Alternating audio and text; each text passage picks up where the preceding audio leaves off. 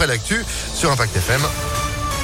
C'est avec Joanne Paravi. Bonjour, comment ça va Bonjour Phil, bonjour à tous. Bah, ça va très bien et vous-même Bon, vous avez gratté ou pas, non Comment ça gratter La Ah, voiture. euh, Non, ça va. Non, ça va. Bon, franchement, ça va pour Non, l'instant. mais ça va. À Lyon, ça va. C'est positif, mais pas Oui. beaucoup. Hein. On va faire le ça va pas durer, c'est ça. Ah bah dans les monts du Lyonnais, faut gratter jamais.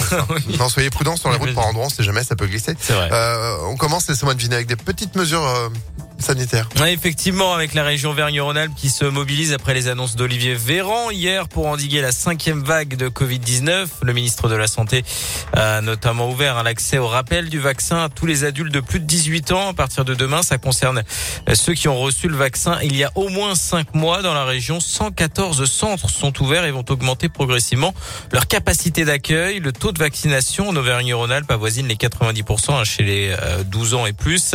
D'après l'Agence régionale de santé, près de 685 000 personnes ne sont pas du tout euh, vaccinées. Concernant le rappel, le taux est de 73,5% chez les 65 ans et plus.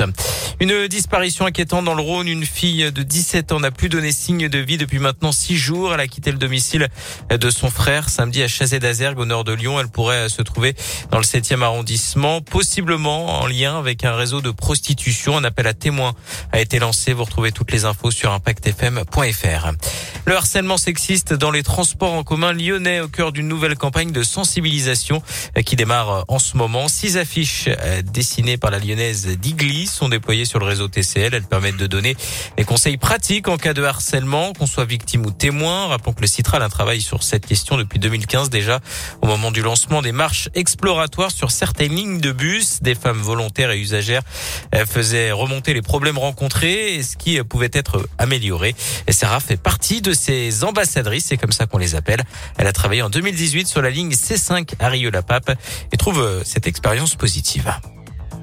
Parce qu'on voit déjà euh, qu'il y a des femmes qui osent parler de plus en plus, de parler librement de ce qui est l'harcèlement, de mieux le définir. Et c'est aussi un, outil qui, qui nous permet euh, en fait de, de se sentir mieux, à l'aise, écouter et puis informer de ce type d'événement. Suite à ces marches exploratoires, on a moins d'incivilité à l'intérieur des transports en commun. La parole des femmes se libère à l'intérieur des transports en commun.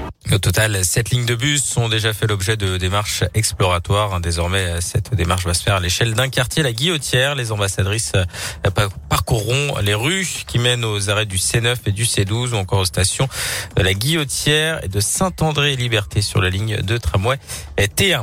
On reparle des débordements lors du match euh, OLOM dimanche dernier. Euh, Pour rappel, le Marseillais Dimitri Payet avait été touché par un jet de bouteille qui avait entraîné l'arrêt définitif de la rencontre. D'après le Figaro, la entre les deux clubs euh, se serait également jouée sur le terrain informatique. Un pirate, supporter de l'OM, aurait infiltré le forum de discussion du site officiel de l'OL dans la foulée des incidents. Des adresses électroniques et certaines adresses IP ont été volées. Aucun mot de passe, heureusement.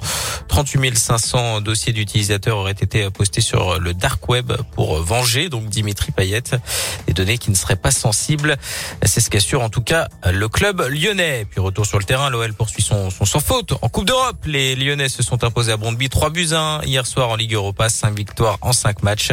Et les Lyonnais déjà qualifiés, on le rappelle, pour les huitièmes de finale. Et puis en basket, un choc franco-français en Euroleague ce soir. L'Asvel se déplace à Monaco pour mettre fin à une série de trois défaites consécutives, toutes compétitions confondues.